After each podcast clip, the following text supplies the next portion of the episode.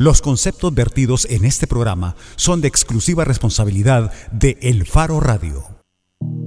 ¿Qué tal? Bienvenidos a El Faro Radio, martes 4 de abril de 2017. Saludos a ustedes que están en cuenta regresiva hasta las vacaciones de Semana Santa. ¿Cómo ya está en cuenta regresiva Ricardo Vaquerano o no? Yo ni recordaba que hay Semana Santa, fíjate, pero parece que son vos quien no se aguanta porque se llegue ya el, el lunes. Yo de verdad no tengo ningún problema en confesar que veo el tiempo transcurrir lentamente hasta el viernes al final de la tarde. Qué calor está haciendo, pues sí, típico de esta época, pero me pregunto cómo será el calor en Bartolinas policiales. ¿Por qué? hay alguien de famosas credenciales. y hay noticias frescas eh, que tienen que ver con, con, un vicepresidente de El Salvador que se llama Oscar Ortiz. Sucede que eh, a un socio del vicepresidente Óscar Ortiz en una empresa que crearon hace años. Eh, lo han capturado hoy. Se trata del presunto líder del cártel de Texas, el empresario José Adán Salazar. Esa es la información que estábamos viendo en los últimos minutos. De hecho, cuando veníamos en camino ya para, para este programa y estamos tratando de averiguar qué hay sobre esto, porque entendemos que hay una serie de allanamientos también. Un allanamiento en una casa en la urbanización Santa Elena acabamos de pasar nosotros por el Hotel Capital, no había nada ahí, pero eh, es que quizás los operativos ya, ya ocurrieron más, más temprano y nos estamos enterando hasta ahora de esto. Tenemos en línea a alguien que nos puede echar la mano con esto. ¿Sí? Sí, es que como Karen no, me, he presentado. Es que fíjate que de una vez Tenemos en cabina a Oscar Luna de nuevo. Es que de repente nos saltamos al calor, las, las Bartolinas, los socios, y ya, por eso no te saludamos, disculpa. Pero bueno, urge, creo. Eh, ahorita tenemos a uno de mis socios al teléfono, Sergio Farid Arauz Quintanilla, el pajarito. Hola Sergio, ¿cómo estás? Hola, ¿cómo estamos, Oscar? Hola, Ricardo. Hola, Karen. Hola, Sergio. ¿Nos podés contar qué es lo que ha sucedido? Es decir, de que hay certeza ya en relación con José Adán Salazar y no sé si Juan Umaña Samayoa, el alcalde pecenista de Metapán, también a quienes nosotros pusimos en, en la palestra pública hace años cuando revelamos la existencia de esta organización denominada el Cártel de Texas. Mira, la certeza es que ahorita la Fiscalía está realizando una serie de allanamientos. de hecho, en, uno de los hoteles de él, en el Hotel Capital, hay, eh, me dice una fuente policial, ya hay una hay, un operativo eh, en unas propiedades que no sé si son de José Adán Salazar, pero eh, de gente que cercana a él, puede que sean en Arcos de Santa Elena desde ayer nos informaban de movimientos de la policía en, esta zona y a mí eh, me confirma una fuente judicial que eh, sí ya está detenido eh, por el delito de lavado de dinero José de Salazar. sin embargo, todavía hace falta que la policía, digamos, confirme la captura y la hora y más detalles de cómo se realizó esto. Entonces, Sergio, esa era una pregunta que quería hacerte porque me quedaba la duda esta. Eh, algunas de estas personas ya han sido anteriormente procesadas, pero por evasión, por eh, de, impuestos. Correcto. Hoy es lavado de dinero. Hoy es por lavado de dinero el, el caso, al menos uno de, porque no sabemos si el requerimiento fiscal en las próximas horas, porque tiene que ser en las próximas horas, eh, agregará otro delito, ¿verdad? Acordémonos que este señor eh, fue denominado capo internacional por la Casa Blanca y por el, la Casa Blanca de la administración Obama. Sí, sí. Bueno, Sergio, entonces vamos a, seguir esperando a ver qué, qué, sucede. Sí, nosotros vamos a movernos en este momento a algunas de las propiedades para tener un poco más de información y ver si, si pueden leer algo en el faro en las próximas horas. Y si tenés información, Sergio, eh, entre una y dos de la tarde, peganos la llamada que igual te, la recibimos para que nos actualices. Aquí vamos a estar en el mismo lugar. Bueno, sí, bueno, sí, muchas gracias, Sergio. Gracias, gracias Sergio. Igual, Sergio ya hacía la invitación a estar pendientes de elfaro.net. Eh, por ahora podrían entretenerse bastante, creo, leyendo algunas de las piezas que nosotros hemos publicado en los últimos años, empezando desde la publicación del Cártel de Texas, que fue en 2011, creo. 2011-10. Bueno, pero ese es el titular, ¿verdad? El cártel de Texas, donde hacemos un relato pormenorizado no solo de la información eh, proveniente de investigaciones de la Agencia Antidrogas de Estados Unidos, la DEA, sino también de investigaciones de agencias de El Salvador, agencias estatales con las que se eh, se reunió esta información, se partió de ella para ir a reportear a campo y, buscar más información, documentos, y se terminó publicando este reportaje que nos muestra una organización compleja con participación de diversidad de agentes del Estado, policía, incluso gente de la judicatura, algún juez aparecía también por ahí, empresarios, políticos de varios partidos, y eh, yo diría que eh, esto vino a culminar con una publicación que hicimos en el primer trimestre del año pasado, eh, que titulábamos Vicepresidente de El Salvador, o sea, Oscar Ortiz, es socio del presunto líder del cártel de Texas por, una empresa eh, que habían creado en conjunto hace algunos años. Bueno, y sobre ese caso, sobre esa relación comercial entre el vicepresidente y José, bueno, Adán Salazar Umaña, el, el vicepresidente de la República dio pocas explicaciones. Ah, de hecho, se limitó a decir algo como tengo muchísimos años de no haberlo visto y yo no sé nada. No, lo peor es que le dijo, decime que es lo ilegal, pues. Ah, ¿Cuál es, pues? Eso, respondió en, en, una entrevista. Yo creo que ahorita nuestra super community manager, Jancy, está por sacar los kilos y kilos de información. Ah, vieron cómo. Kilos y kilos de información que tenemos sobre eh, el cártel de Texas y Chepe Diablo. Bueno. Entonces, tenemos poca información de, la tenemos poca información en el Etapán. Sí. tenemos poca información de la captura, pero tenemos muchísima información como Oscar Luna ya lo estaba diciendo sobre Chepe Diablo, José Adán Salazar Umaña.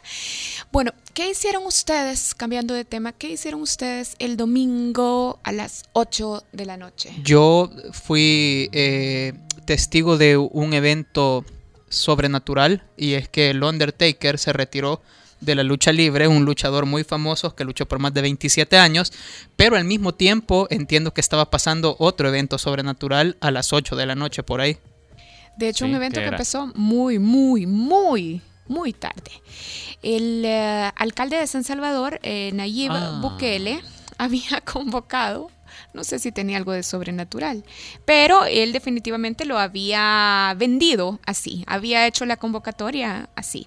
Y había convocado para la noche del domingo y la promesa era que ahí iba a dar a conocer sobre las decisiones que había tomado para su futuro político. Entre ellas, el color rojo de la bandera roja del partido con el que va a competir por la reelección. Exactamente. La transmisión. Ahí vamos a conocer de qué color era. La transmisión em, empezó muy tarde y luego duró, se extendió 11 minutos, cerca de 12 minutos, eh, para decir algo que a mí en particular no me sorprendió. No sé si a ustedes dos que están en, no, que los partidos políticos son una basura y que él va a salvar el FMLN Pero que él se quede en el partido político. en algo peor. Básicamente ese es el resumen. Decía, bueno, ha sido una decisión difícil, pero he decidido sacrificarme. Voy a sacrificarme yo, voy a sacrificar a mi familia, a mi esposa, pero me quedo, voy a competir con el FMLN, aunque estoy muy poco contento con el FMLN. De hecho, volvió a recurrir a la etiqueta de FMLN en camino a ser Arena 2.0. lo que yo entendí es que él se ha convertido en, el, en la persona que puede redimir los pecados del, del FMLN. Porque dijo, sí, el FMLN es un partido que ya parece arena. Repitió cosas que ha dicho antes. Entonces yo tenía la opción de quedarme en casa tranquilo, viviendo mi vida, trabajando eh, eh, haciendo familia, pero en lugar de eso he decidido eh, convertirme en la salvación de este partido político. Bueno.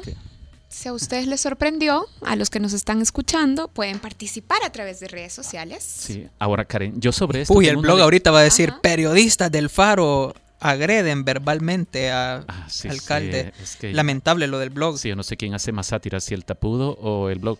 Eh, pero yo tengo una lectura, Karen, no sé, contraria a la que expresaron algunas personas cuando Nayib hizo su anuncio, porque decían, bueno, lo doblegó el partido.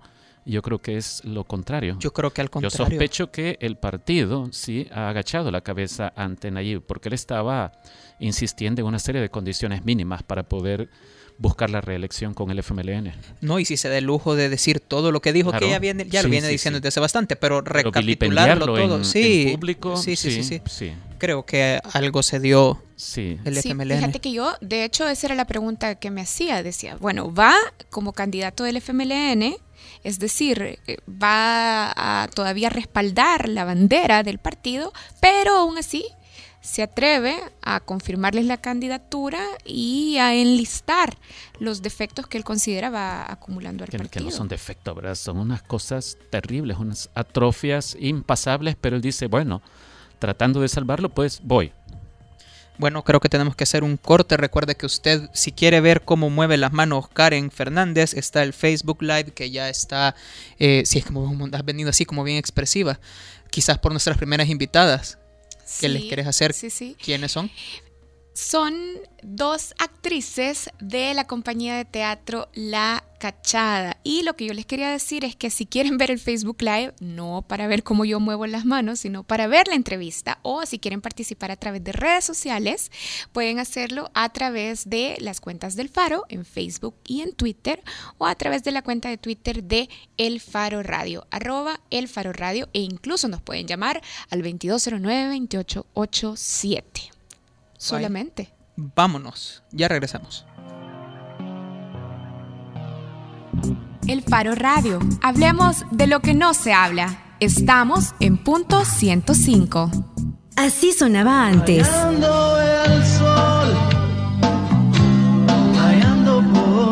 Así suena hoy. No sufres más, no mi bebé la mariposa. La mezcla perfecta de los éxitos de los 90, 2000 y lo mejor de hoy. Punto 105. Joven adulto. Cinco años. Démonos también que esto más que una competición de barismo es competición de café, pues al final. Y poner en lo más alto el, el nombre del café en El Salvador es lo que se busca. El Faro Radio. Hablemos de lo que no se habla martes y jueves, una de la tarde, en punto 105. Todos los sábados, agrégale un plus a tu fin de semana y disfruta de los tracks del momento. Evelyn Álvarez te los presenta todos.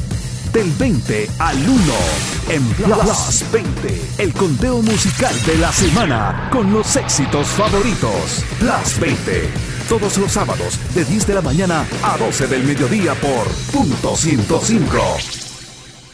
Así sonaba antes. Todos giran, giran, todos bajo el sol. Así suena hoy. Hay que subirse a un caballo con alas la mezcla perfecta de los éxitos de los 90, 2000 y lo mejor de hoy. Punto 105. Joven adulto. Cinco años. La portada en el Faro Radio. Estamos de regreso en el Faro Radio. Ya lo habíamos dicho antes de irnos a la pausa. Hoy vamos a conversar con dos actrices de La Cachada Teatro.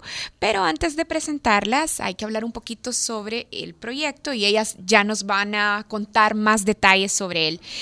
La Cachada, de hecho, es mucho más que teatro. Es un grupo de mujeres que se dedican a las ventas en la calle o al trabajo doméstico, pero que también han decidido combinar estas ocupaciones con sus ensayos y formación como actrices de teatro. La Cachada inició en 2011 con un taller que fue convocado por la actriz Egli La Reinaga, la directora de la compañía, y al final de este taller, Egli les propuso hacer una obra de teatro. Y hoy, seis años eh, después, y habiendo presentado sus obras ante más de 10.000 personas, están aquí para contarnos sobre cómo ha evolucionado el grupo, sobre cómo se decidieron ellas a entrar y a participar en este proyecto, y también nos van a hablar más adelante sobre una iniciativa de recaudación de fondos que están promoviendo. Quiero presentarles a Magdalena Enríquez. Hola Magdalena, gracias por venir a El Faro Radio. Hola, buenas tardes. Eh, agradecerles por el espacio para poder hablar de nuestros proyectos. Y también está con nosotros Ruth Vega. Hola Ruth. Hola, buenas tardes. Pues encantada de estar aquí, ¿verdad? Hablando de nuestras vivencias. Bueno, Ruth y Magdalena, ambas actrices de La Cachada Teatro. Yo daba algunos detalles generales de cómo inició esto, con un taller que impartió Egli y luego con la propuesta al final del taller de hacer una obra de teatro, pero yo quisiera pedirles que nos cuenten un poco cómo llegaron ustedes a ese taller y si cuando se inscribieron se imaginaban que iban a terminar especializándose como actrices de teatro y ahora preparándose también para ir a giras, presentar cada vez más y producir más obras. Bueno, esto es un poco simpático, el inicio de la Cachada Teatro. Resulta que las mujeres que hoy formamos parte de este grupo coincidíamos. ¿Cuántas son, Magdalena? Eh, somos cinco. Son cinco. y las cinco son originales, son eh, fundadoras de la Cachada. Bueno, cinco somos fundadoras, pero se nos ha agregado una estudiante, bueno, una actriz también, estudiante del CENAR, que ah, también ahora forma parte de esto. Sí, perdón. Eh, bueno, eh, estas cinco mujeres coincidíamos en una ONG llamada CINDE, que es una guardería que se encarga de tener a, los niños de las vendedoras ambulantes mientras ellas van a trabajar, ¿verdad? Para no andarlos con nosotras eh, bajo el sol y todo lo que conlleva el vender en la calle. Entonces, ahí fue donde se acerca Egli para ofrecer un taller de teatro, que en su momento la coordinadora nos lo presentó a nosotras como un taller de autoestima, porque sabía perfectamente que si nos hablaba de teatro, nadie iba a ir, porque no íbamos a dejar de vender por ir a un taller de teatro. Les iba a parecer una locura. Exactamente.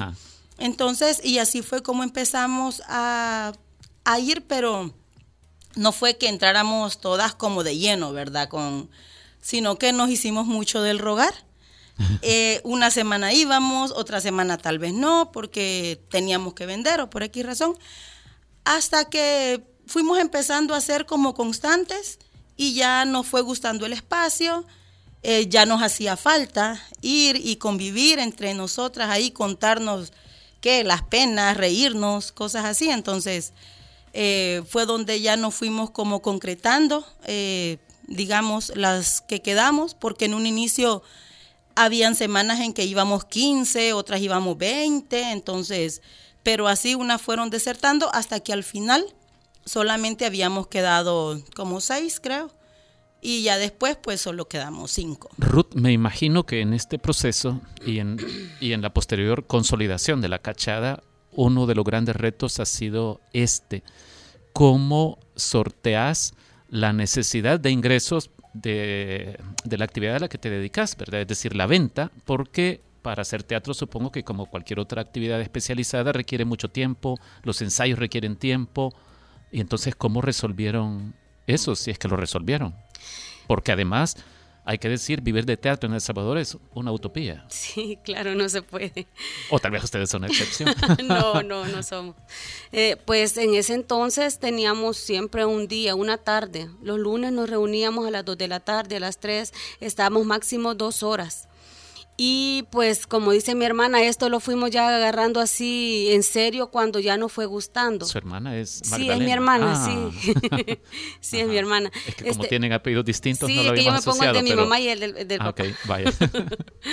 Entonces, este, pues sí, íbamos porque nosotras venimos de de hogares donde hemos sufrido violencia.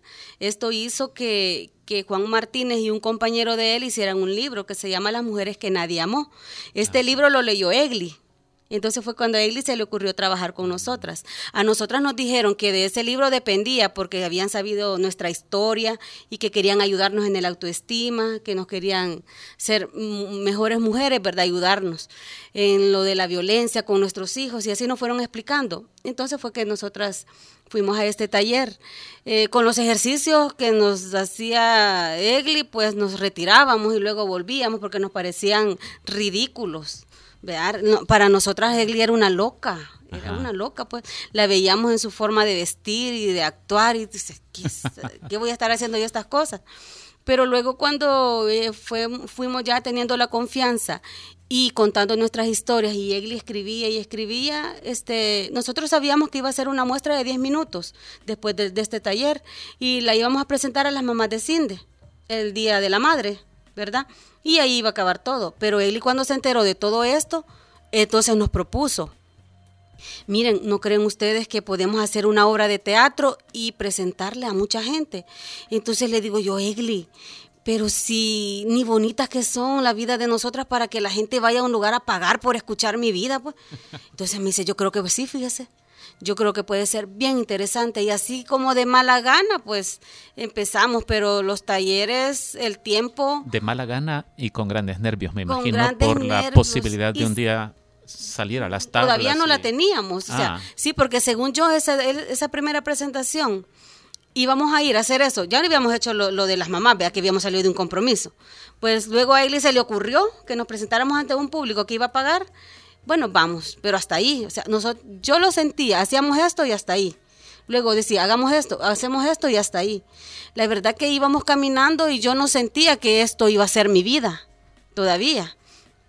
Pero hubo un momento en el que sí, cuando yo ya vi los aplausos de las personas, eh, las miradas, ya vi las reflexiones que hacíamos en la gente, los pensamientos, eh, los los, el cortar círculos de violencia en mí, en ayudarme a, escarbar por dentro y sacar todo lo que me dolía y enfrentarlo y cambiarle el rumbo. Y todo eso fue lo que, lo que a mí me fue encantando y me fue me fue haciendo cambiar el pensamiento que sí, que me, eso era para mí pues un, gran alivio, para mí y yo veía que en las personas que nos veían también. Sí, Magdalena, pero ustedes siguen en el oficio donde las encontraron cuando arrancó el proyecto. Eh, bueno, de hecho ya solo una de las cinco se ha quedado como vendedora ambulante, que es Wendy. El resto hemos conseguido trabajos eh, con gente que nos ha conocido también por, por medio del, del teatro Varias nos dedicamos a limpiezas en casa, pero es con personas que nos dan eh, todos los permisos necesarios para que no cortemos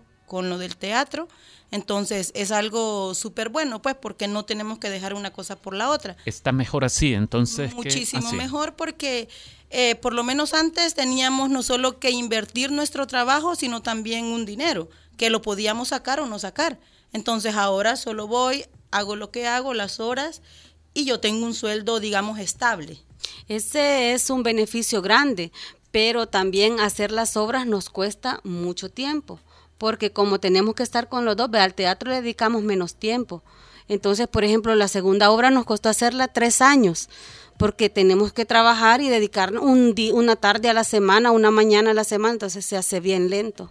La reacción de su familia es cuando de repente eso, bueno, hoy somos actrices de teatro. Buenos días. Nunca hemos dicho eso. ¿Y cómo le cuenta entonces a su familia que, bueno, hoy sí somos actrices de eh, pues cuando nosotras salíamos a los ensayos, le decíamos que íbamos a reuniones de los niños, porque mi mamá sabía que dejábamos los niños en. Hoy, tenemos reunión, mami, hoy tenemos reunión. No nos decía nada.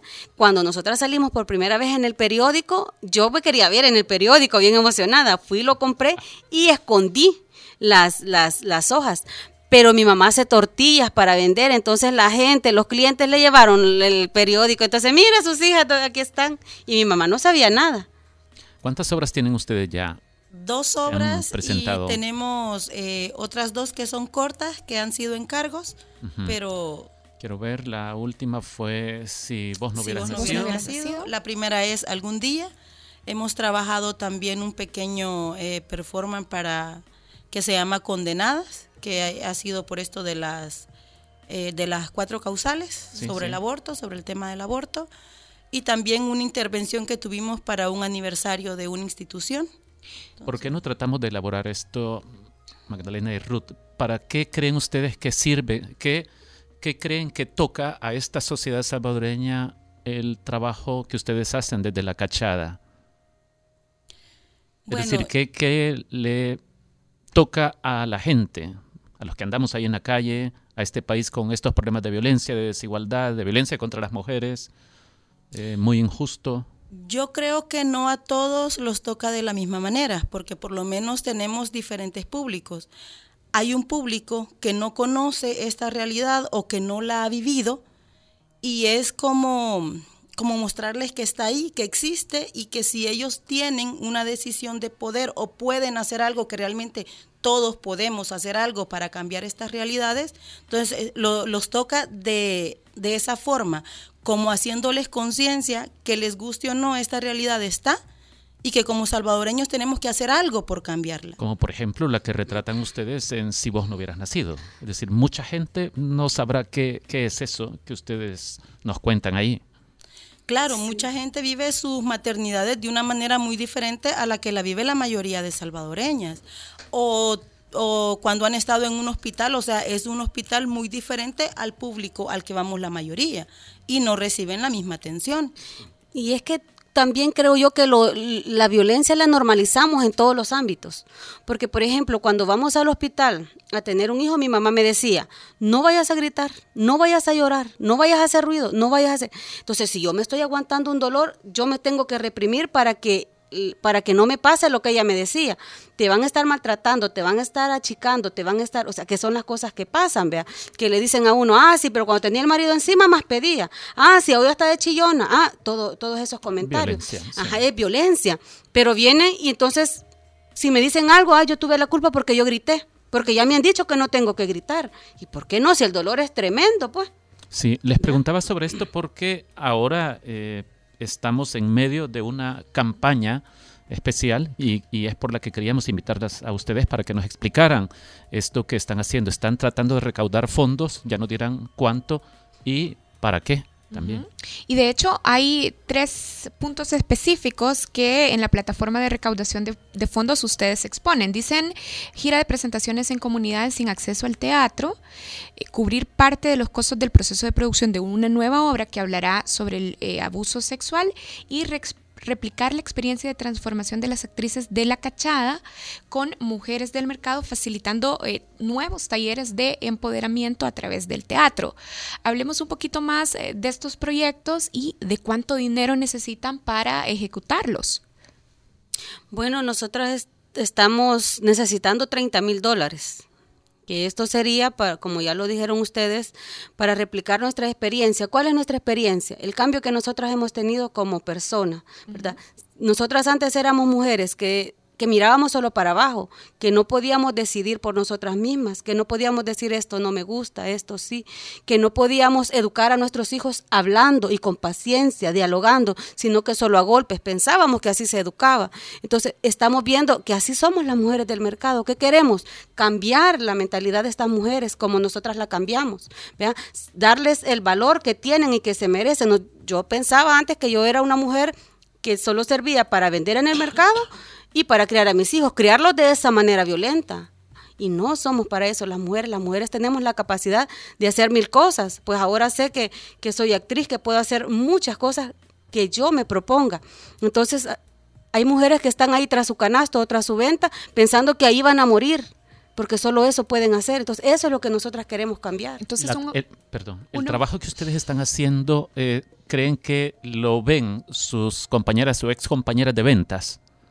Es decir, miren en ustedes un ejemplo de que sí se puede trascender, de que se puede eh, hacer otras cosas. Claro, y no solamente ella, lo está viendo toda la gente que está alrededor de nosotras, nuestros hijos lo ven, nuestra familia lo ven, la, la gente de la comunidad donde vivimos lo ven, porque somos mujeres que no agachamos la cabeza. O sea, que nosotros decimos, mire, yo creo que esto, esto es así.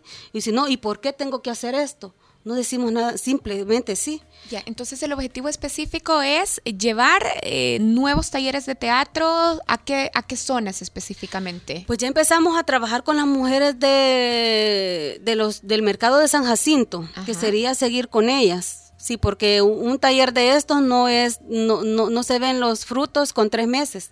Entonces sí queremos seguir con ellas y también llevar el teatro a las comunidades, ¿verdad? Donde se está viviendo esto que nosotros andamos presentando en nuestras obras. Ruth, y si las personas que nos están escuchando quieren sumarse a la campaña de recaudación de fondos para aportar, aunque sea poquito, a esta meta de los 30 mil dólares, ¿qué tienen que hacer? ¿Pueden hablarles? ¿Tienen que ingresar a una página web? Entiendo. Bueno, eh, hay varias formas. Ajá. Está la plataforma del crowdfunding que para empezar, le tienen que dar me gusta a la página de la cachada en Facebook. Ahí estamos eh, compartiendo el link a cada momento. Eh, pueden ingresar ahí por medio de una tarjeta de crédito o de débito. Pueden hacer una donación desde un dólar, cinco dólares, desde la cantidad que uh -huh. cada uno pueda. También está la otra que es porque nos han dicho que a veces les da como un poco de desconfianza dar sus datos ahí, pues nos pueden escribir y se les puede dar eh, la cuenta, el número de cuenta de la asociación Azor, que también para, para que lo puedan ingresar ahí. Y si eso se les complica un poco, pues nos pueden llamar y decir pasen a recogerlo, que nosotros vamos, recogemos y igual se, se pone lue- luego en, en la plataforma.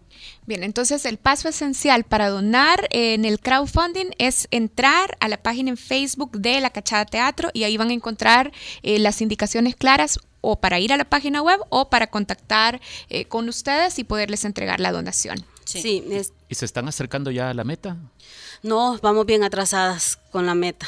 Vamos con el 25%, creo. 26 había. hoy. 26%. O sea, apenas sí. una cuarta parte. Sí, Ajá. Y sí. van quedando, ¿cuántos días? Eh, dos semanas. Dos 12 semanas, días, pero, pero hay una de vacaciones. Hay una de Sí. vacaciones, sí.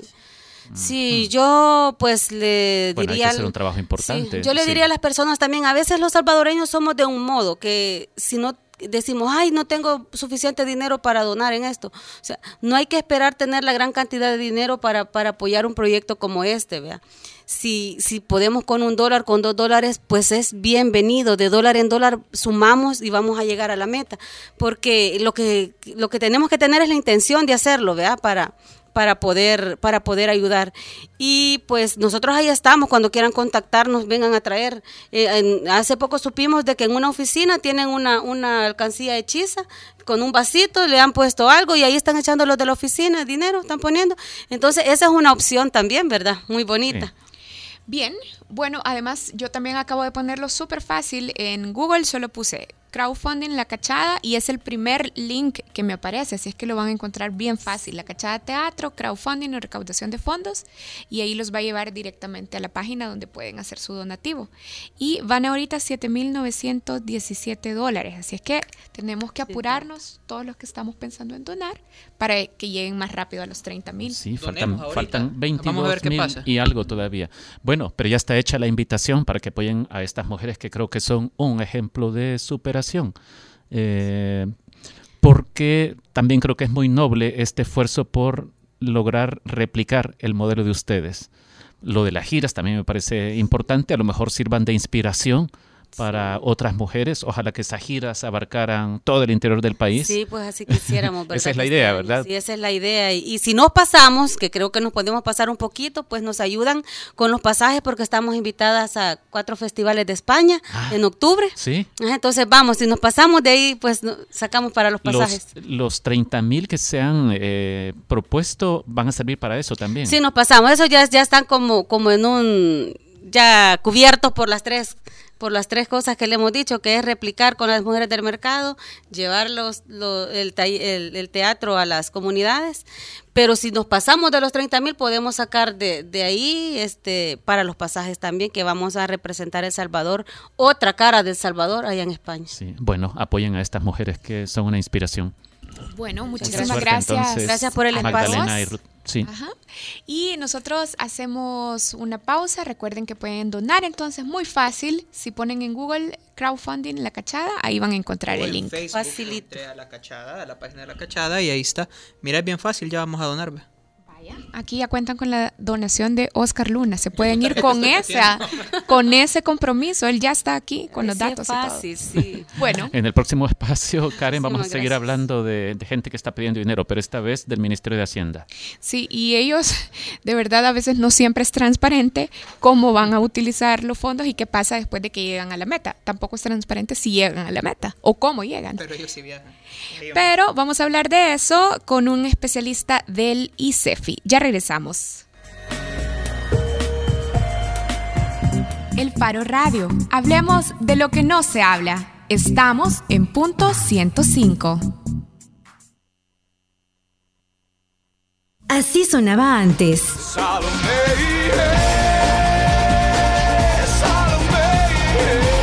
Así suena hoy. Despierta, despierta mezcla perfecta de los éxitos de los 90s, 2000 y lo mejor de hoy. Punto 105. Joven adulto. Cinco años. El presidente ha denunciado mucho eh, la corrupción hacia afuera, ¿no? Y pues ahora es tiempo de ver si realmente existe esa vía en el ojo de él, ¿no? El Faro Radio. Hablemos de lo que no se habla. Martes y jueves, una de la tarde, en punto 105. Al cierre es noticias, reportes de tráfico, entrevistas, música, salud, tecnología y más. Al cierre, tu revista informativa de la tarde. Escúchala de lunes a viernes de 5.30 a 7 de la noche en las voces de Marielo Saquino y Mario Pacheco. Solo aquí, en punto 105. Así sonaba antes.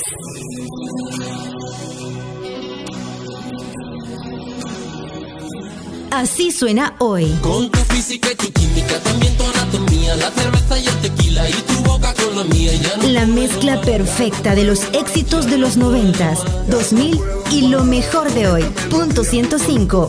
Joven adulto. Cinco años. Bajo la lupa en el Faro Radio. Estamos de regreso en el Faro Radio. Hoy vamos a hablar, Ricardo lo, lo planteaba en el bloque anterior, de la exigencia también de otro actor de dinero. Sí, están haciendo un Otra crowdfunding campaña de crowdfunding ajá, de- que encabeza el ministro de Hacienda Carlos Cáceres, que ayer, por cierto, publicó un campo, un, un anuncio en el que pedía a los diputados eh, de la Asamblea Legislativa que le aprueben una emisión urgente de deuda para poder honrar compromisos que eh, no se pueden resolver ya en abril si no obtiene estos fondos aprobados no en abril, sino esta semana. Es decir, dijo, lo mínimo que necesito son eh, tantos millones de dólares que me los aprueben en la sesión es. plenaria de esta semana. Y en las semanas subsiguientes de este mes necesitamos aprobar más. Nosotros publicamos una entrevista con la economista Carmen Aida Lazo este lunes. Y ella dice que, que cree que, de nuevo, junio puede ser un mes clave en el, en el que el gobierno, si no ocurre nada en estos días que faltan para llegar a junio, en el que el gobierno diga ya no puedo honrar mis compromisos esenciales de pago. Eh, y hoy tenemos a un invitado para hablar de lo que está sucediendo, ¿verdad? Sabemos que en 2016 el Fondo Monetario Internacional entregó al, al gobierno de El Salvador una propuesta de reformas, de ajuste de alrededor de mil millones de dólares y en teoría eh, el gobierno, el partido FMLN en el gobierno y Arena han estado discutiendo mucho sobre esto para tratar de elaborar la solución o la salida, posiblemente siguiendo lineamientos del FMI. Perdón, para que no quede en Sí. el aire, dice tal cual, de la totalidad de bonos solicitados necesitamos con urgencia la aprobación en esta misma semana de al menos 70 millones, de los cuales 57 millones se destinarán para el pago De de, las obligaciones provisionales al FOP a partir del próximo viernes 7 de abril y el resto para apoyar financieramente al IPSFA durante los próximos tres meses. Miren, yo creo que lo que es muy preocupante de esto es que este sentido de urgencia o este llamado de urgencia no es nuevo y el riesgo del impago se sigue presentando, se sigue presentando, da la impresión de que a veces se ponen curitas, pero luego la crisis va creciendo, va creciendo y lo hace sin que logremos llegar a un pacto fiscal. Y justamente de eso queremos hablar ahora con Ricardo Castaneda. Ricardo es economista del ICEFI, el Instituto Centroamericano de Estudios Fiscales. Hola Ricardo, gracias por estar aquí en el Faro Radio. Buenas tardes, como siempre un placer estar con ustedes. Pareciera que seguimos tocando los mismos temas. ¿no? Sí, ¿cuándo fue que estuviste aquí la última vez? Noviembre. En noviembre. y ahora deberíamos estar más afligidos que en noviembre. ¿O Sí. no? ¿O no? ¿Sí? Sí. ¿Por qué? En noviembre eh, recordaremos que se había aprobado la ley de responsabilidad fiscal y parecía que había una mayor responsabilidad de parte de los actores políticos sobre las consecuencias de no llegar a un acuerdo fiscal.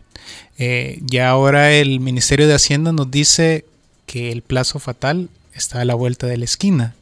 Eh, técnicamente El Salvador puede caer en impago porque no cuenta con los recursos suficientes para ah, pagar ¿no? todo lo que tiene que ver con los intereses de los SIP y también con el tema del tema previsional de las Fuerzas Armadas.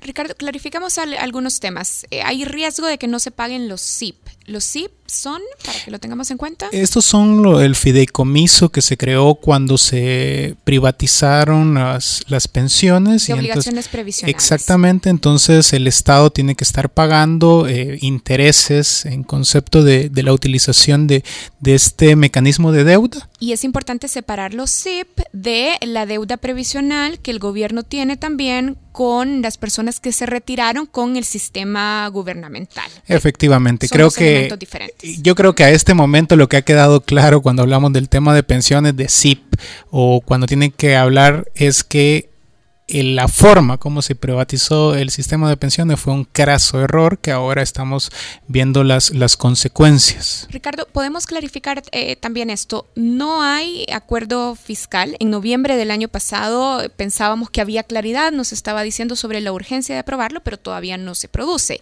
Eh, detengámonos ahí para eh, definir y tener en claro qué debería de contener ese acuerdo fiscal. ¿Cuál es la exigencia en ese contenido? Recuerdo que cuando estuve acá en noviembre decíamos que qué bueno que se había aprobado la ley de responsabilidad fiscal, pero que lo más difícil estaba por venir porque era ver cuáles medidas se tenían que adoptar para lograr eh, estabilizar las finanzas públicas, que en términos generales es básicamente reducir el déficit fiscal en tres puntos. Estamos hablando casi de 800 millones de dólares. Entonces, eh, en, en ese momento... Eh, tanto Arena como el gobierno se habían comprometido a discutir cuáles medidas iban a adoptar. En ese momento eh, lo que estaba en la mesa era la propuesta del Fondo Monetario Internacional y entonces digamos por lo menos de ICEFI esperábamos cuáles iban a ser la propuesta concreta de Arena, cuál iba a ser la propuesta del gobierno, pero resulta que estamos en abril y seguimos esperando las propuestas. El problema que tiene El Salvador es un problema de parálisis política pero donde no hay propuestas. En este momento no sabemos cómo el gobierno piensa eh, solventar el problema fiscal, pero tampoco la oposición ha mostrado un documento técnico donde se pueda observar realmente cuál es la hoja de rutas que ellos están proponiendo al gobierno. Ricardo, entonces cuando vos decís que hoy deberíamos estar más preocupados que en noviembre, a lo que te referís, porque en para noviembre ya se habían aprobado los 550 millones de dólares en deuda fresca y de, y de largo plazo, pero eso fue entonces nada más como una compra de tiempo mientras se tomaban estas medidas. Sí, básicamente fue darle una, una dolofín para que el dolor fuera, se, aliviara ¿no? en, ese, en, ese, momento, pero eh, lo que encontramos ahora es que el problema y la crisis fiscal sigue estando ahí y va a seguir estando ahí mientras no se adopten las medidas de corto, mediano y largo plazo, porque aún, por ejemplo, cuando se llegaran a aprobar estos bonos que está solicitando el Ministerio de Hacienda, los problemas fiscales no se van a resolver. Y entonces hemos estamos ahora en un año preelectoral en el que a mí me da la sensación de que tanto el partido FMLN como el partido Arena no les termina de disgustar del todo que estemos viviendo esta situación, porque es una herramienta que van a utilizar para la campaña. Por un lado, el gobierno de decir, miren, Arena está bloqueando todo y por ellos no logramos lo, los acuerdos. Y por el otro lado, Arena dice, miren, quienes están en el poder son el, es el FMLN y ellos han sido incapaces de resolver el problema. Y en medio de eso lo que está quedando es el bienestar de la gente. Por ejemplo, el recorte que se hizo a los subsidios no fue para mejorar la focalización de este. El recorte que se hizo a los subsidios simplemente fue para reducir la carga y el gasto que esto representa. Y ahora podemos observar, por ejemplo, en el área rural, personas que estaban pagando 4 dólares, ahora están pagando 12 dólares. Para una familia cuyos ingresos mensuales a veces rondan los 90 dólares, esto tiene un impacto significativo. Por eso es que nosotros desde ICEFI siempre hemos insistido, el tema fiscal no es el déficit, no es la deuda, es cómo se puede mejorar o empeorar la situación de las personas. Y eso es lo que está en juego. En la propuesta del FMI hay un, un, un, punto muy controversial, el del recorte del gasto vía recorte de remuneraciones. Estamos hablando de eliminar, digamos, eh, cerca de 400 millones de dólares en remuneraciones anuales en el sector público. Esta, eh, vos, ¿Vos ves o el ICEFI ve en esta propuesta algo imposible de ejecutar por razones políticas o técnicas o el gobierno no tiene muchas opciones, no tiene suficiente margen de maniobra como para soslayar este tipo de propuestas de todo el menú que, que lanzó el FMI. Por ejemplo, si nos concentramos en el tema de la reducción del, del gasto, el gasto en salario, nosotros advertimos que cuando los estados asumen enfoques de austeridad, esto termina teniendo consecuencias en la economía. Por ejemplo, en el caso de El Salvador, que es una economía dolarizada, el gasto público es fundamental en el crecimiento económico, sobre todo en un país cuyas tasas de crecimiento son raquíticas. Si la previsión para este año, de acuerdo al Banco Central, andará el 2.4%, si se reducen el gasto del gobierno implicará que eso va a tener un efecto negativo en el crecimiento económico.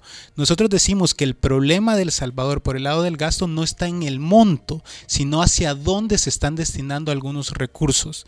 Por ejemplo, lo discutíamos la otra vez, los seguros privados no deben de existir para funcionarios públicos. Pero si se eliminaran esos, ¿con eso se, se solventarían los problemas de finanzas públicas? No, seguiría siendo insuficiente, porque uno cuando observa, por ejemplo, el gasto en educación, el gasto en salud, como porcentaje del Producto Interno Bruto y lo compara con el resto de Latinoamérica, es evidente que tenemos brechas importantes y eso es lo que tenemos que sincerarnos como sociedad. Ricardo, Perdón, interrumpo ahí para preguntarle entonces cuáles son las propuestas específicas del ICEFI, porque ya usted nos estaba diciendo sobre los riesgos de recortar subsidios a los usuarios finales y también estaba advirtiendo sobre el problema de recortar gasto reduciendo el gasto público. ¿A dónde deberían entonces, de acuerdo eh, con las propuestas del instituto, orientarse estos acuerdos fiscales que ayuden a reducir el déficit?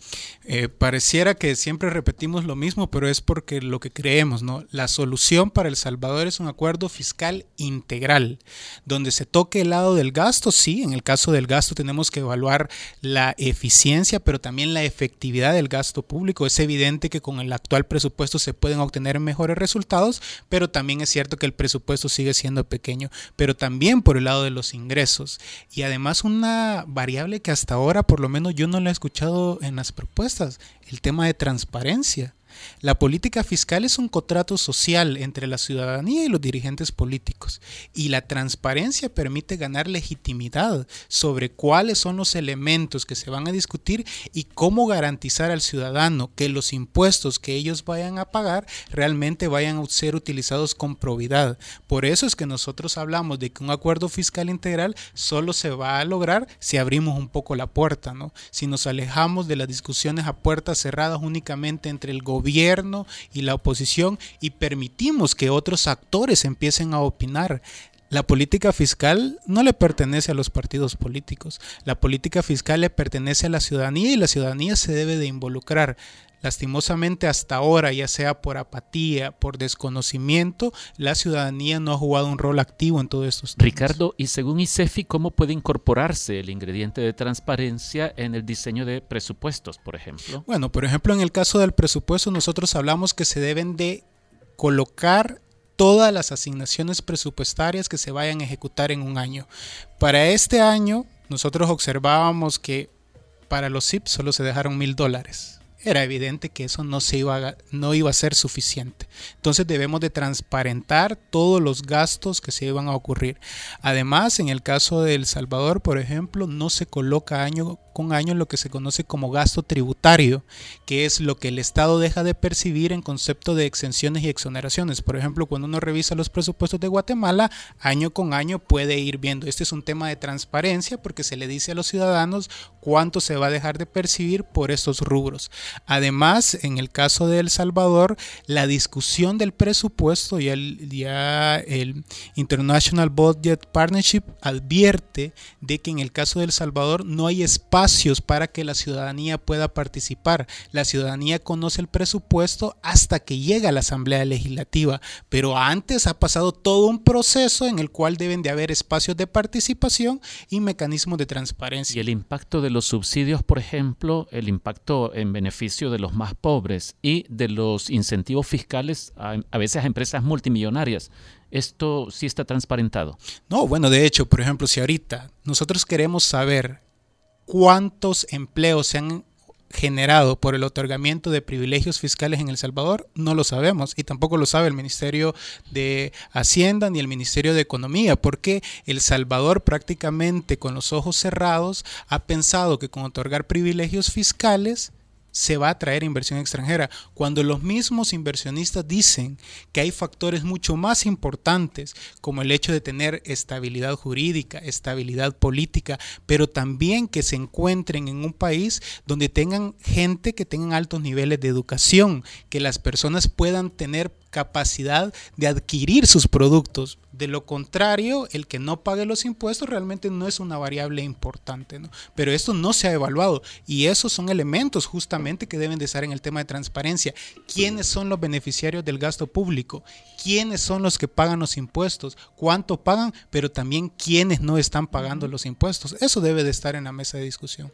Ricardo, quisiera que nos hicieras la traducción de un párrafo del comunicado de ayer y te voy a, lo voy a dividir en dos partes. La primera dice, no aprobarse lo solicitado en la sesión plenaria de esta semana, debemos aclarar que será imposible para el gobierno de El Salvador hacer los pagos programados para este mes de abril, lo que traería consecuencias financieras imprevisibles para el país. ¿De qué está ¿Qué hablando? consecuencias? Y en esas consecuencias nos vamos todos nosotros. Los mortales. Cuando un Estado eh, cae en impago o default, lo que está aceptando es que tiene, no tiene los recursos suficientes para poder cubrir sus obligaciones. Esto que describe entonces el comunicado es eso es el impago. Sí, es decir, aceptar, mire, no tenemos los recursos para poder pagar. Entonces lo que hace es que las calificadoras de riesgo bajan aún más este, la calificación, la tasa de interés es mucho más alta para el Estado e incluso se empiezan a cerrar ventanas de crédito porque dicen, ¿cómo le voy a prestar a un país que no tiene dinero para poder cumplir sus obligaciones? Entonces esto empieza a repercutir porque la tasa de interés de los bancos nacionales empieza a subir. Y ahora cuando las personas quieran adquirir un crédito de consumo para construcción va a ser mucho más caro. Si la tasa de interés, que es uno de los precios claves en la economía, empieza a subir, va a tener consecuencias en el crecimiento económico porque va a ser mucho más difícil para las empresas poder adquirir crédito y sobre todo para las micro y pequeñas empresas. Imagínense el impacto que implica para una empresa que le suban 2, 3 puntos de la tasa de interés, ¿no? Y es ahí donde tiene la consecuencia en toda la población. El impago no solo afecta al gobierno, afecta a toda la población. Y la otra parte. y la otra parte es la que viene exactamente, de- ahí hay un punto y seguido, dice, queremos dejar constancia que este no es un problema de caja, ya que el Ministerio de Hacienda cuenta con los mecanismos financieros para hacer el pago correspondiente. De lo que se trata es que no contamos con la asignación presupuestaria que permite dicho pago. Yo eso no lo entiendo, porque es que por un, por, o sea, para, palabras antes dice como, hey, necesitamos Sí. hacer el crowdfunding, pero yo, de repente yo dice, entendí que "Ojo, están diciendo, pero sí tenemos dinero. Eso es lo que no ajá. tenemos la autorización para usar el dinero en esto que, que- que queremos usarlo. Entonces, ¿qué, qué, qué es en realidad? Bueno, si no hubieran problemas de caja, entonces no se le debieran a los proveedores, simplemente necesitarían que la Asamblea Legislativa les, ha- les asigne una partida presupuestaria para poder pagar esto y simplemente un traslado de fondos. Pero es cierto, entonces lo que dice ese comunicado. La realidad lo que nos indica es que no. Sí hay un problema de caja que simplemente es el rostro de un problema estructural que tiene el país. Eh, estos, este tipo de comunicados creo que no va a ser el único durante el año. Van a haber más porque el país desde el año pasado está teniendo problemas serios para terminar mes a mes. O sea, no tiene los recursos incluso para poder pagar en ocasiones salarios. Y ha, ha estado utilizando la tarjeta de crédito, es decir, la emisión de letras del tesoro, que es una deuda terrible para un país como este porque significa que al cabo de pocas semanas tienes que estar pagando los intereses a aquellos que te compran estos, estos títulos. Sabemos que en materia de letras del tesoro, El Salvador anda en este momento un poco por arriba de los 700 millones de dólares que, tiene que pagar ya al cabo de pocos meses. Pero eh, Carmen Aida Lazo nos decía en la entrevista, no se crea que, este, que en materia de letes, de letras del tesoro, puede haber un endeudamiento infinito. De hecho, el tope natural de las letes, nos decía, es de 900 millones de dólares, aunque técnicamente se diga o nos digan que son 1.300 millones de dólares. El mercado eh, responde de cierta forma cuando ya se ha llegado a los 900 millones de dólares. Lo que sucede es que eh, El Salvador en los últimos años ha estado cada vez utilizando ese tope de la tarjeta de crédito, ¿no? Y entonces ya en los inversionistas ya empiezan a generar muchas dudas de por qué utiliza este mecanismo tan seguido, porque teóricamente las letras, las letras de tesorería o letes simplemente se deben de utilizar cuando hay problemas de caja de un mes, pero el siguiente mes se solventa, porque sabemos, por ejemplo, que hay meses en los cuales el Estado recibe más plata, por ejemplo, ahorita que se están haciendo las declaraciones de impuestos sobre la renta, pero hay meses en los cuales se recibe menos. Entonces las letes permiten equilibrar esta situación. Sin embargo, El Salvador ha estado utilizando las letes como un mecanismo de deuda flotante, que es lo que al final requiere es que se haga lo que se conoce como rollover, que es limpiar la deuda de corto plazo para trasladarla a deuda de largo plazo. Y nuevamente, cuando se quiera hacer un rollover, van a necesitar los votos de Arena.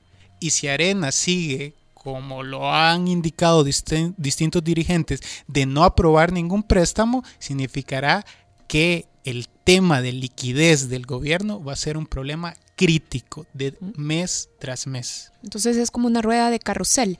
Ricardo, para ir cerrando algunos elementos, decía que es importante el asunto de los ingresos, de cómo aumentar los ingresos, de transparentar los presupuestos y el recorte de gastos, que ya nos aclaraba que el ICEFI no está de acuerdo con el recorte de gastos vía subsidios para usuarios finales.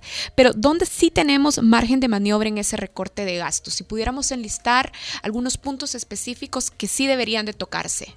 Bueno, por ejemplo, en El Salvador es necesaria una revisión a la ley de compras y contrataciones. De repente se encuentra que los precios con los que eh, adquiere el, el, el Estado son sumamente superiores a los precios de mercado. Y entonces por ahí si se logran mecanismos más efectivos en la compra y adquisiciones evidentemente se pueden hacer ajustes. Aunque hay que reconocer que para este año ya hay un recorte del 15% en bienes y servicios.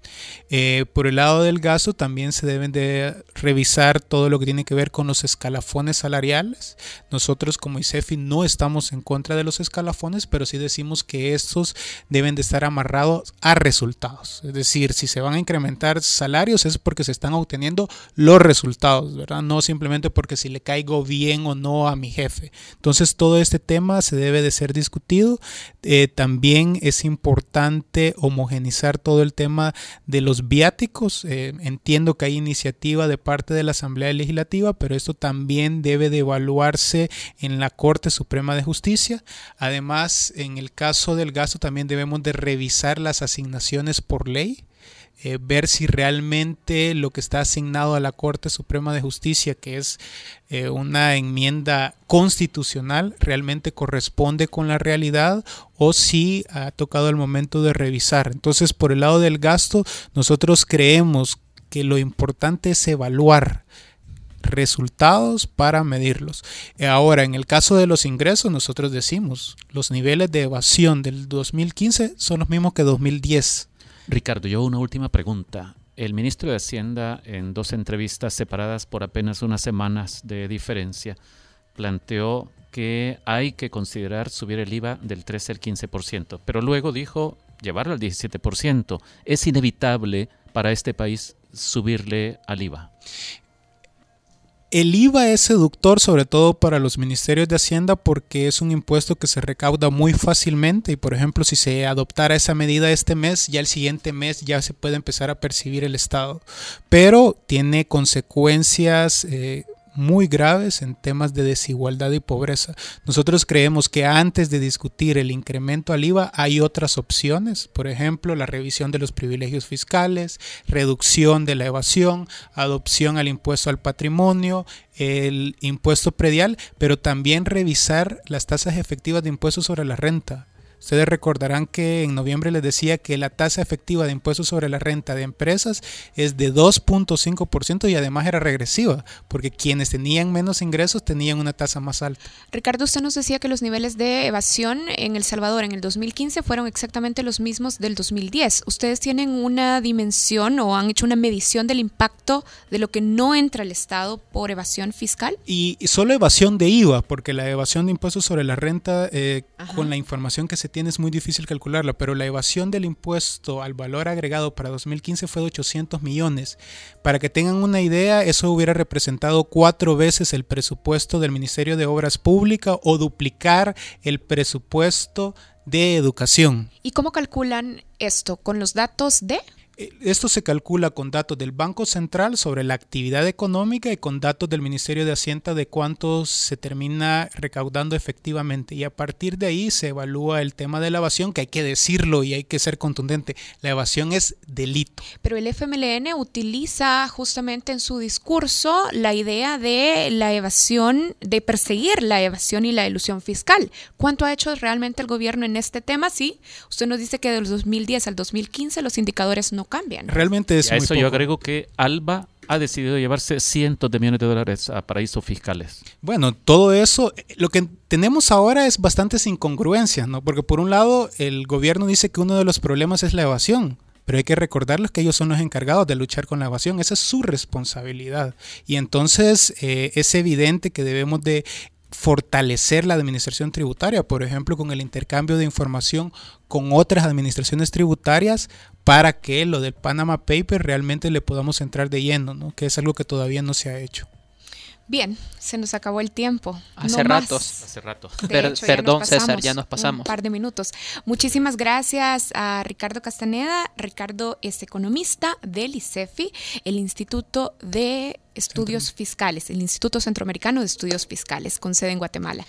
Gracias, Ricardo. Un placer. Que estén muy bien y que ojalá mejoren las cosas para el país. Sí, ojalá que para el próximo programa ya no estemos hablando en este tono. Sí. Conserven la esperanza. Vámonos, abrácenla, no la conserven.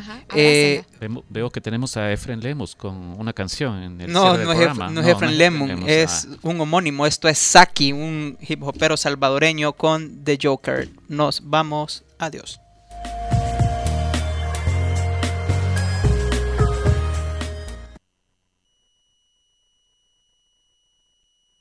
Yao, yao.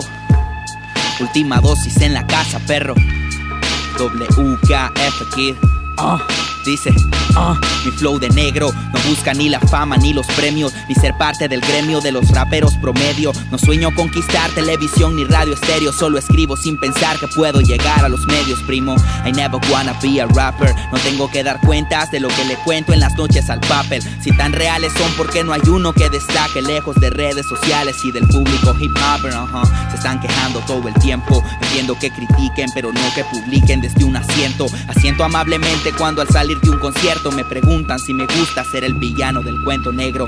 No quiero reconocimiento, no me tripeo a quienes no ponen la mano arriba en los eventos. No me salen ritmos que a tu culo dan movimiento, cuellos y puños al viento son con otro sentimiento, perro. Les guste o no los represento, por mí no represento a nadie, pero no es por mí, es por el talento de hacer aparecer rimando letras lo que siento, haciendo sentir identificados un par de cientos ya. El que sabe se la sabe, el rap cruza fronteras y me dejo a mí encargado de las es un problema grave para el que yo no le agrade. Cuando Julio me llama al estudio para que algo grave niga La vista está puesta arriba. Última dosis, el cantón de este guasón del escuadrón suicida. Que me pueden hablar a mí de su forma de vida. Soy de y de un ghetto hardcore si se les olvida, homie. La vista está puesta arriba. Última dosis, el cantón de este guasón del escuadrón suicida. Que me pueden hablar a mí de su forma de vida. Soy de y de un ghetto hardcore si se les olvida, nega. Uh for the cipher effect. Mic check, motherfuckers. Uh huh. Guate por Cibar. Yeah.